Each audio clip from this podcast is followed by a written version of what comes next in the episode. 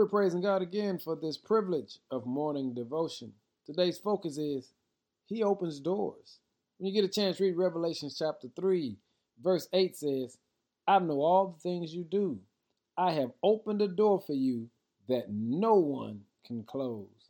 And family, the operative word is God says, I have opened the door for you.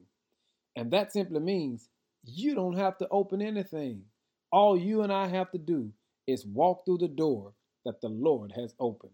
But before he opened the door, he reminds us this fact I know everything you do. In other words, the Lord knows all about us. So the door he opens is the door we need. And family, you and I can shout today because whatever we need, the Lord is saying, I've already supplied it. You just have to trust me and take me at my word. And when that door opens, be bold enough to walk through it. Because he says, I will open the door for you that no man can close. Give God glory today and walk through that door with boldness. Because he said, He's opening the door for you. In other words, your blessing is already here.